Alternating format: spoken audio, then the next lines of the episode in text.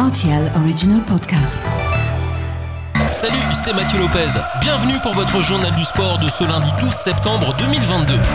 En Formule un, Max Verstappen a remporté en Italie un cinquième Grand Prix consécutif, devançant le favori du public Charles Leclerc et le privant au passage d'une victoire à domicile. À vingt-quatre ans seulement, il signe la trente et unième victoire de sa carrière et la première en Italie.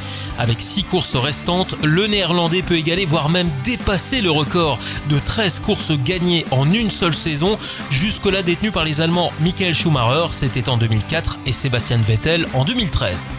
Avec trois victoires en Porsche Mobil un Super Cup et une cinquième place à Monza, Dylan Pereira décroche le titre de champion de l'édition deux mille vingt-deux. Le Luxembourgeois a réussi à défendre une troisième place derrière Bastian Bus et Harry King après avoir écopé d'une pénalité de quelques secondes après un raccourci pris lors du dernier tour. Il termine finalement la dernière course de la saison à la cinquième place. En football, Neymar devient le quatrième meilleur buteur de l'histoire du Paris Saint-Germain. Il dépasse ainsi le Portugais Pedro Miguel Paoleta qui détenait jusque-là ce titre au sein du club parisien. Neymar qui a déjà inscrit huit buts depuis le début de la saison, alors qu'il se murmurait que le club parisien voulait s'en débarrasser pendant le mercato.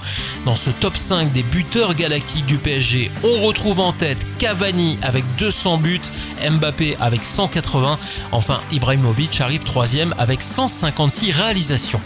Dans les matchs de Ligue un ce week-end, on retiendra bien sûr la victoire du Paris Saint-Germain un à zéro à domicile, c'était contre Brest.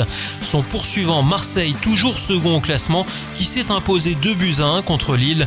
Le gros carton de cette septième journée de Ligue un est signé par Rennes, qui s'impose cinq buts à zéro contre Auxerre.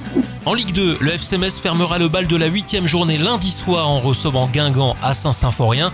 Avec un match en retard par rapport à ses concurrents, les Lorrains stagnent actuellement à la septième place, déjà distancés de cinq points par le leader Sochaux. Sur la deuxième marche du podium, on retrouve Le Havre, suivi du Stade Malherbe de Caen. Enfin en national, l'A S Nancy-Lorraine a battu Le Mans deux buts à zéro, des Nancéens désormais dixième du championnat. Et puis on termine ce journal par la B G L League avec Etseya qui a mangé la poussière en ouverture de la sixième journée. C'était samedi soir face à un Swift remonté après son match nul de la journée précédente.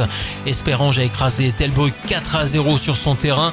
Juste avant, le club de la capitale est parvenu à décrocher deux buts partout contre le Victoria. Dimanche, Monderkange a fait match nul zéro partout, c'était contre Differdange.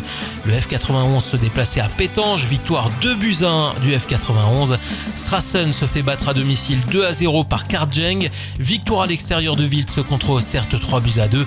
On notera également la défaite du Follage un à zéro qui accueillait Mondorf. Au tableau, le F quatre-vingt-onze enfonce le clou avec dix-huit points au compteur et en restant leader de B G L. Sans oublier le Swift qui reste aux aguets en gagnant à nouveau juste derrière du de l'Ange avec deux petits points de retard.